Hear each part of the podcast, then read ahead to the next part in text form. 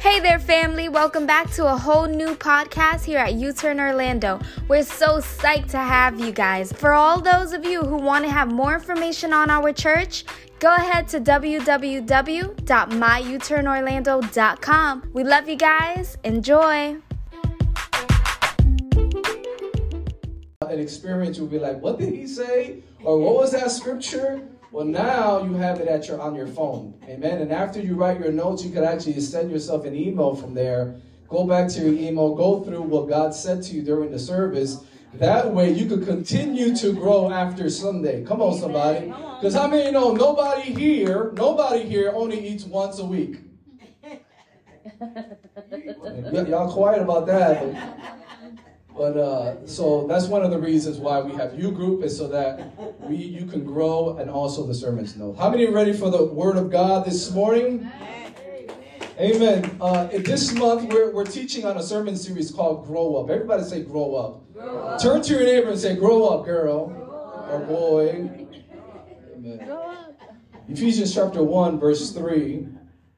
It says this. It says, Praise be to God and Father of our Lord Jesus Christ, who has blessed us in the heavenly realms with every spiritual blessing in Christ. For he chose us. Everybody say, he chose me.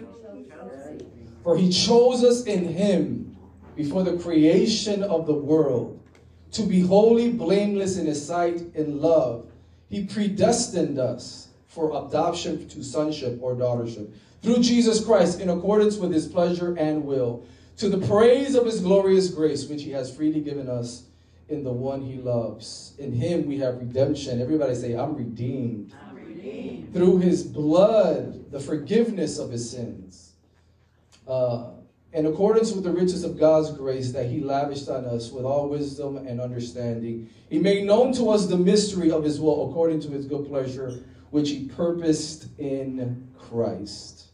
A few more verses. To be into effect, when the times reach their fulfillment, to bring unity to all things in heaven and on earth and under Christ. In him we are all chosen, having been predestined according to the plan of his work.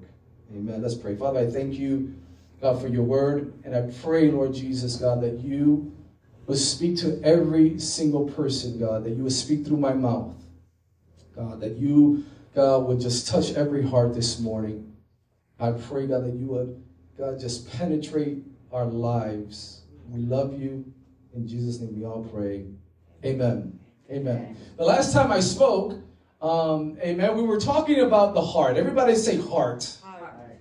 And we were talking about how Jesus looks at the heart. He uses a metaphor, and he used soil. And we have hard soil, right? And we learned that when our heart is hardened before God, it's very easy for your enemy, Satan, the devil, to come and steal the word of God out of your heart. That's why there are many people that can come to the house of God and they receive the word of God, but because their heart is hardened before the Lord, nothing happens.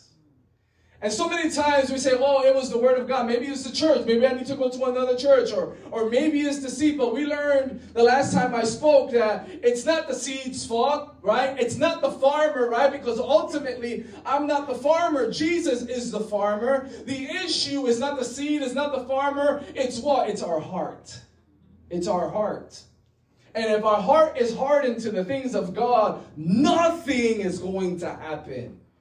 It doesn't matter if you come Sunday, every Sunday. If your heart is hardened during worship, during the things of God, for the things of God, nothing will happen. The enemy will come and snatch that word from your life.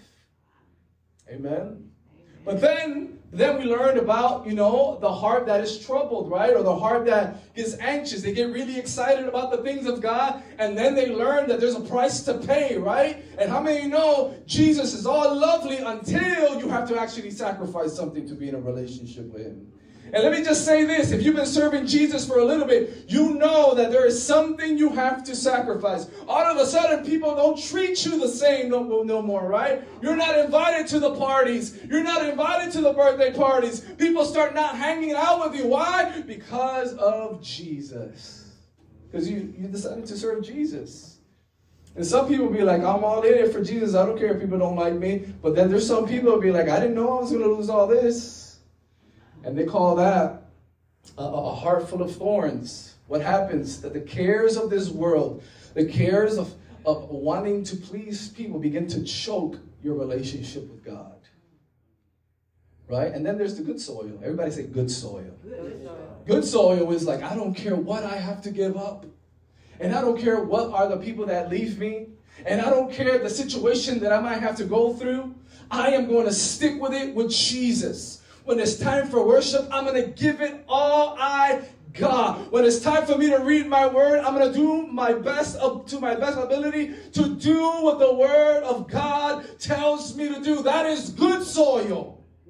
And when you begin to have good soil, my friend, your life begins to change. Why? Because it's all about our hearts. Amen? Amen. Most of the people that have a hardened heart don't have a real relationship with God. They have religion. Yeah. People fall in love with religion. People fall in love with the way church is done. They haven't really fallen in love with Jesus. But when you begin to fall in love with Jesus, you begin to realize that there's certain things that the church does that Jesus doesn't even require. And all of a sudden you'll be like, I'm falling in love with Jesus. I'm not falling in love with just the church.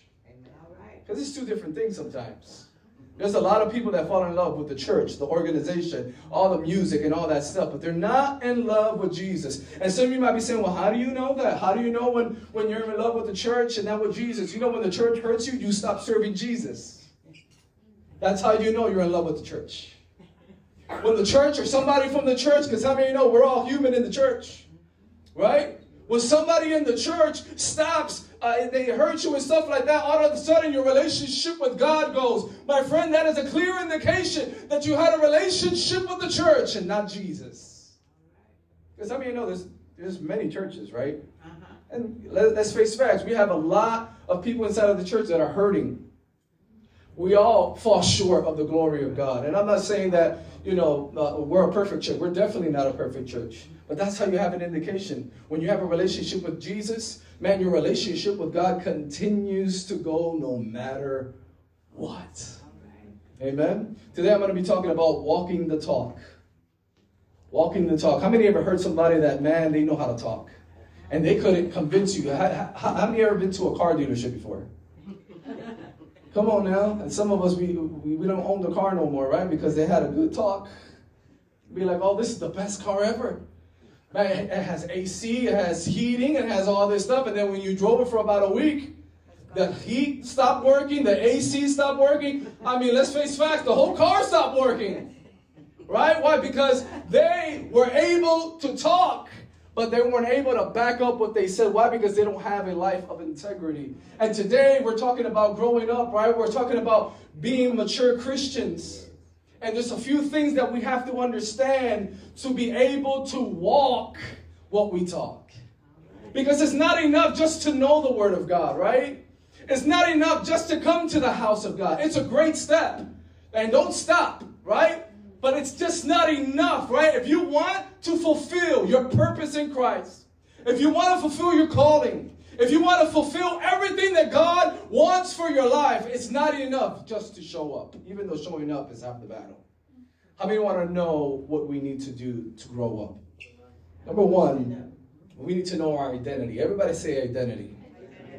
Have you ever met somebody that once they got married, like a newlywed, right? And they forgot that their last name changed. Come on, somebody. Be like, it was like, my wife's last name was Rodriguez, and it changed to Trinidad.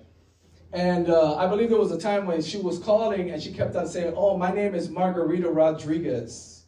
But her ID said her name was Margarita Trinidad. Why? Because she changed her name, right? And so when she kept on going, to get certain things, like with important stuff, like the light. Oh, my name is Margarita Rodriguez. She said, well, that's not coming up, ma'am.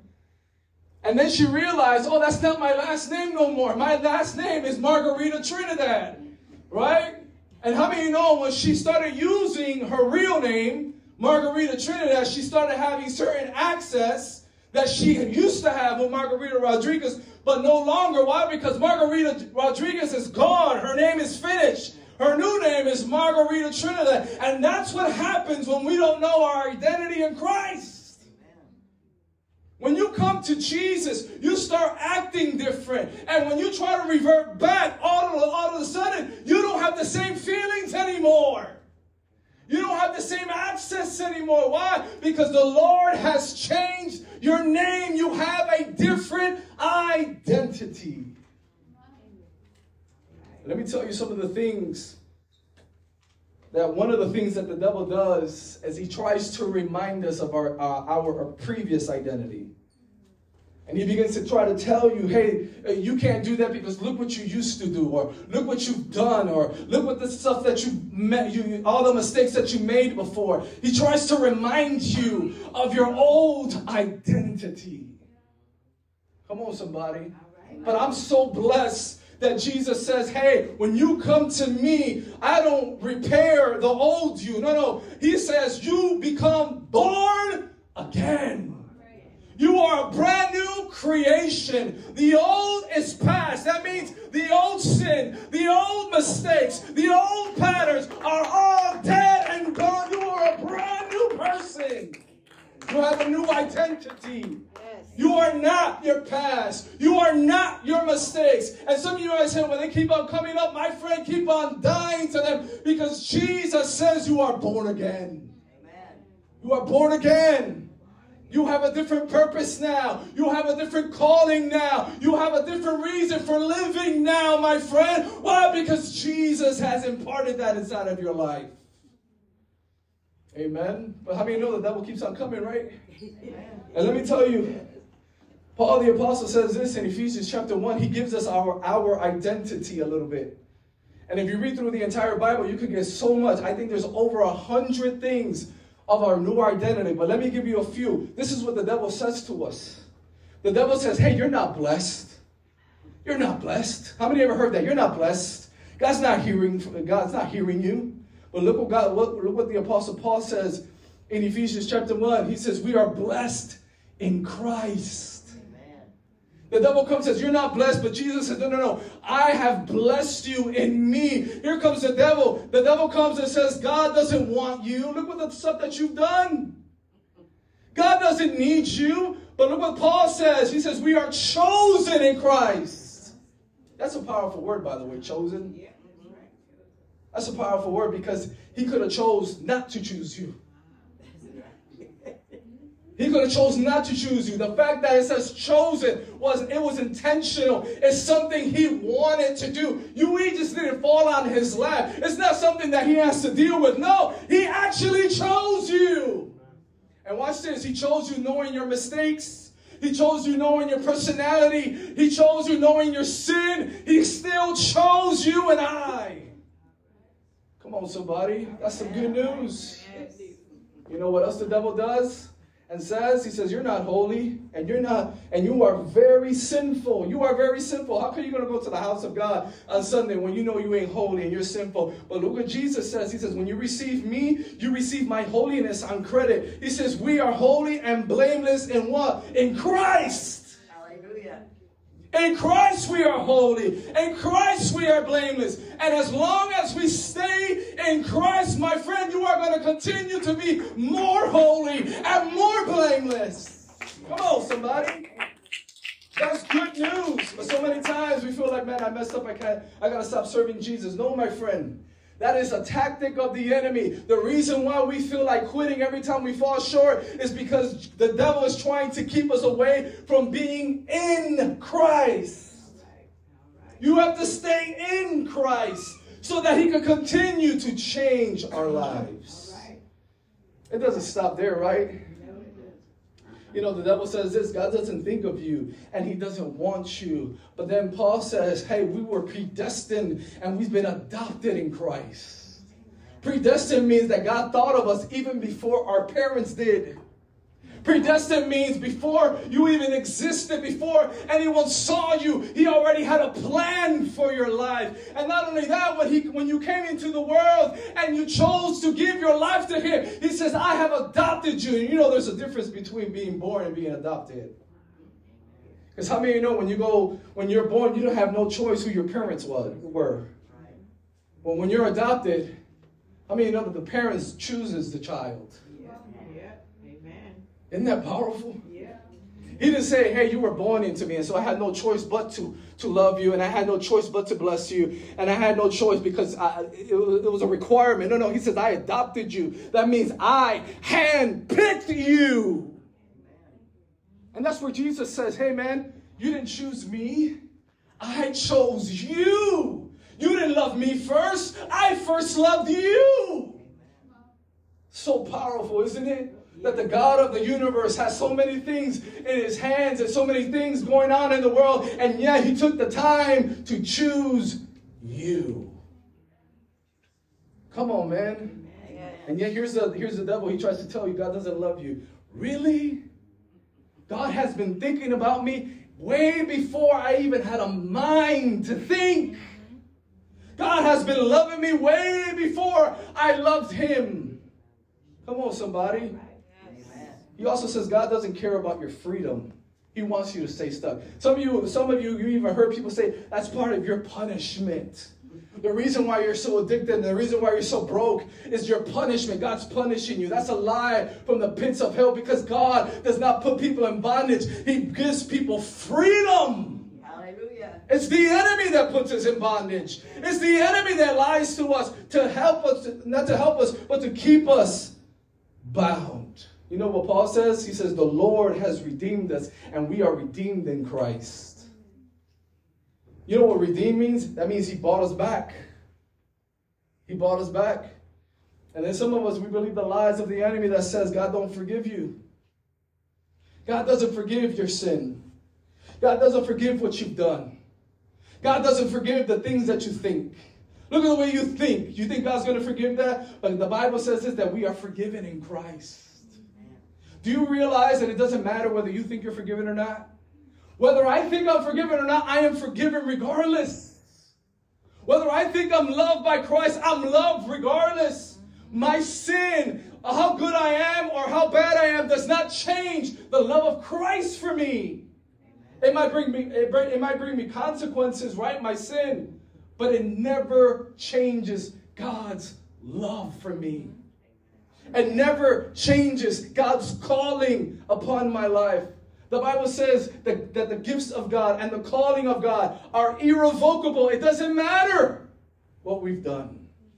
That never changes. Come on, somebody. All right, man. So you have to know your identity. Everybody say identity. Identity. When you leave today, the enemy's going to attack your identity.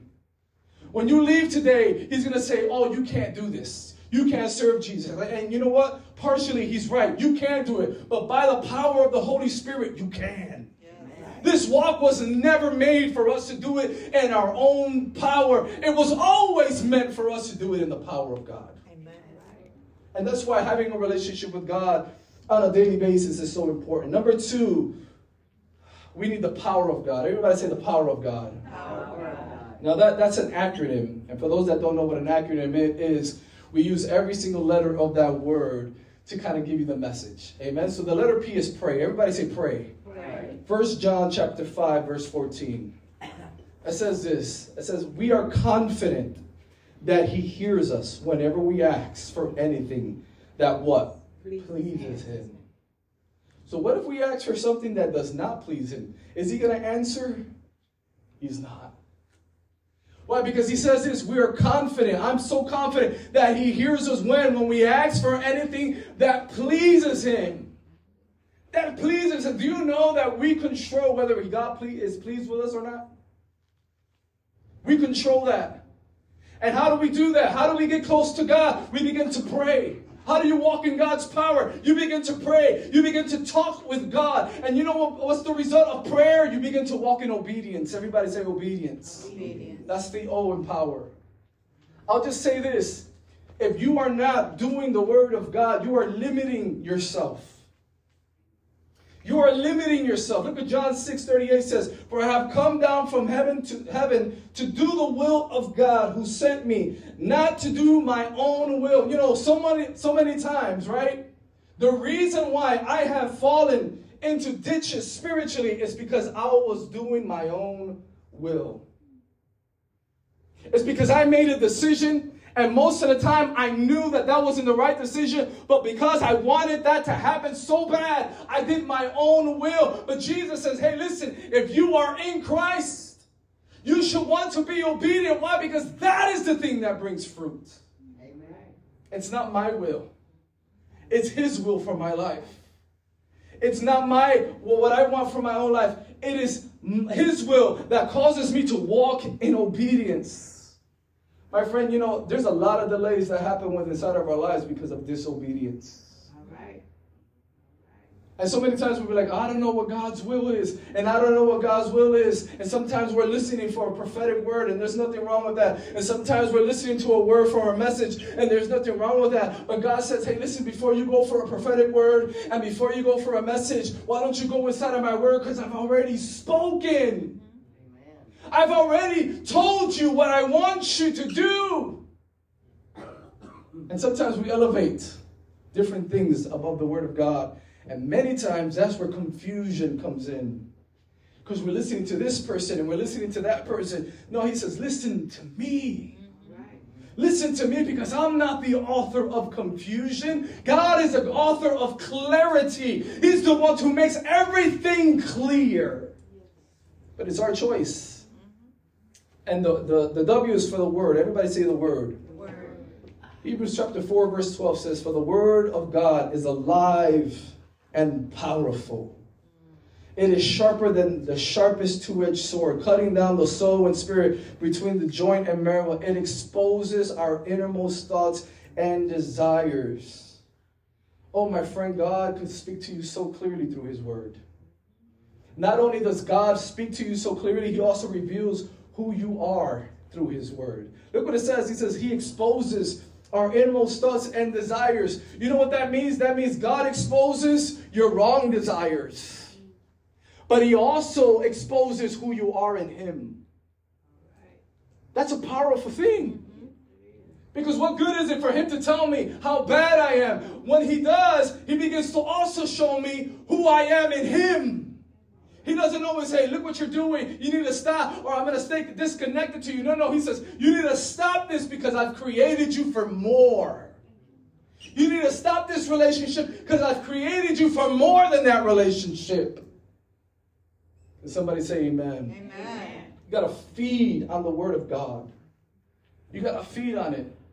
You should come here expecting God to speak to you. Every time you open the word of God, you should be like, man, like you hungry. Like you have your best food in front of you. And that's the way God speaks to you. Not only on Sunday, but on a daily basis. Right. Don't tell me God's not speaking to you when you haven't even opened up your Bible. Right? Because prayer is when we prayer is us talking to God, but the word of God is God speaking to you. And you say, God, I don't hear you, and I don't feel your guidance. My friend, open up the word of God and pray over the word of God, and you will sooner or later hear the voice of God guiding you. The E is for exalt. Everybody say exalt. Exalt. And this is where we all fall short, right? Because we all have pride. Come on, somebody. And it's very hard to live an obedient life being arrogant. It's very hard to do what God wants you to do, thinking that we know it all. We don't know it all. Matthew chapter 23, verse 12 says, but those who exalt themselves will be humbled, and those who humble themselves will be exalted. What does that mean? That means if you want to go higher in Jesus, the way higher in Jesus and the things of God is humbling yourself before God. That doesn't mean that you become a doormat, right? That doesn't mean that you allow people to walk all over you and stuff like that. That's not what that means. What it means is it's putting others before yourself. It's putting God's priority and putting God first before your priorities. It is making God number one above everything. That is what it means to walk in humility. When you begin to put God number one, it becomes so much easier to serve other people. It becomes so much easier to walk in humility. You know, the reason why some of us don't get promoted even just naturally in our jobs is because sometimes we're just too arrogant. Oof, that was harsh. But it's true, right? How many love arrogant people? Nobody likes arrogant people. And some of you might be saying, well, how do you know? Because when, you know, growing up, I grew up Puerto Rican, and there's a saying like, oh, he's so humble, or she's so humble. What they're really trying to say is they're quiet. They call quiet people humble. Oh, he's so humble. They're not humble. Have you heard him talk? He's so arrogant. He's not humble. He's quiet. But listen to what he says. He's very arrogant, right? Humility is not quietness. You can tell when somebody's humble by what they say out of their mouths. You can tell whether somebody's humble is how they act. Humility can be seen. Can somebody say amen? Amen. And the R is relationship. Everybody say relationship. Relationship. In Matthew, in John, I believe, did they have that scripture up there? There it is. John the Baptist exalts Jesus. I think that's part of my point. Then Jesus and his disciples left Jerusalem and went into the Judean countryside. Jesus spent some time, everybody say some time, with them there baptizing people. You know that word, spent time, in the original language means he got under the skin of. Has anybody ever gotten under your skin? And literally the Bible says that Jesus got under the skin of the disciples. And most likely the disciples got under the skin of Jesus. And sometimes when we see people getting under our skin, we think that's not of God, but it is of God when Jesus does it. And that's what relationships do. When you are in the same passion of growing in Christ, there's going to be times where us as a body of Christ, we're going to get under our skins. There's going to be certain things that I say behind this pulpit that is going to make you uncomfortable, my friend. But you know what else it means? Jesus spent some time with them. Some time means under the skin, but it also means to rub off. I don't know about you, but I'm okay with Jesus getting under my skin if what he has rubs off on me. Amen. I'm okay with somebody correcting me if this person has purpose and if this person has an anointing. Go ahead and correct me. Go ahead and tell me what's wrong with me so that the anointing that God has blessed you with rubs off on me. Come on, somebody. Amen. We don't teach that in this world, right? What we teach is when somebody gets under your skin, run. And sometimes, my friend, you're running away from your blessing.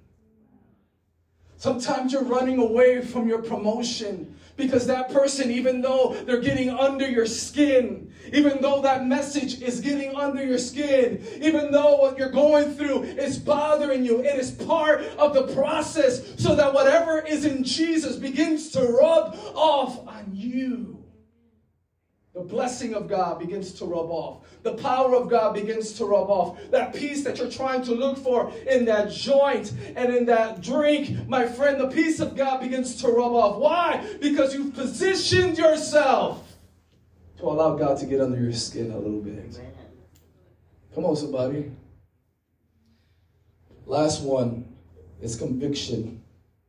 If we want to grow in Christ, we need the power of Jesus. We need to know who we are. And we need conviction. Everybody say conviction. Conviction, conviction is such a good word, my friend. Conviction is such a good word as they put on some worship music. Look what John 16 verse 8 says. He says, and when he comes, he is the Holy Spirit. He says, and when he comes, he will convict the world of its sin and of God's righteousness and of the coming judgment. You know what conviction is like? Conviction is like guardrails. Everybody knows what guardrails are, right? When you're in the expressway, right, and you're going fast, and we've all seen accidents either on Instagram or Facebook, and we've seen a car smack right into the guardrail, and it puts you right back in. That's conviction. Guardrails and convictions are not meant to hurt you. They're meant to save your life. And when the Holy Spirit begins to convict you of your sin, when the Holy Spirit begins to tell you, hey, you need to stop doing that, and you need to stop being around that person, and you need to stop going there, it's not because he's trying to stop you from having fun. It's not because he's trying to kill the excitement inside of your life. It's because he's trying to save your life. Amen. Conviction is like guardrails. And sometimes conviction... Man, how many of you know when you're going at full speed at a guardrail and it stops you, you're going to feel it. Oh, but it's such a blessing. You might feel the conviction. You might get annoyed a little bit by it.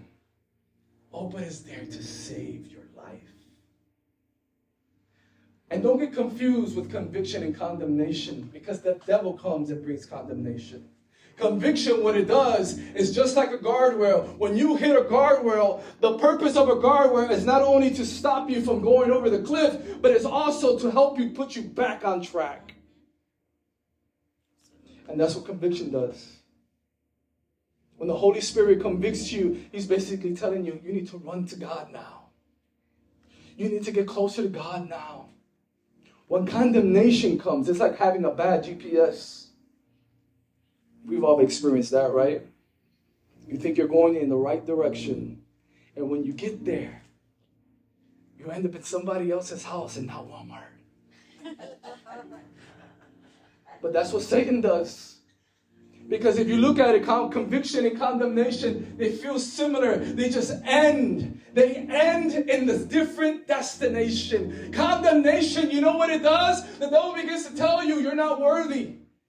You're not worth doing the call of God. You're not worthy to do his purposes. Look at what you have done. And condemnation comes upon you, and it doesn't lead you to God. It leads you away from God. And then sooner or later, you find yourself in a place so far away from God. That's a bad GPS. Condemnation is bad GPS. It feels the same. You just end up in the wrong place. Oh, my friend, you got to receive that conviction. And you got to tell him, God, whatever I did to displease you, I don't want to run away from you. I want to run towards you. Even though it might hurt me, even though you might ask me something to do that I'm uncomfortable with, God, let me do it, Father God, because I know at the end of the day, it's going to save my life. My friend, if you have people in the car, and you hit a guardrail, it doesn't only save your life. It saves everybody else's life in the car. And it's not only about you, my friend. It's about everybody that you're supposed to impact through your life. And that's why conviction is so good. Conviction is the love of God, because he's trying to get you closer to him. He's not trying to push you away. And so many times, if we were raised in a household, when you messed up, they push you away. You think God is like that. Look at what you have done. Get away from me. Look at the mistakes you have done. Get away from me. God doesn't say get away from me. He says, look at the mistakes you've done. Come towards me. Come towards me. I'm not going to forsake you. I'm not going to reject you. Is there going to be consequences? Possibly. Oh, but my friend, not only does God allow consequences, but he's also a healing. Thank you all for listening. Be sure to stop in for a whole new podcast. We love you, familia.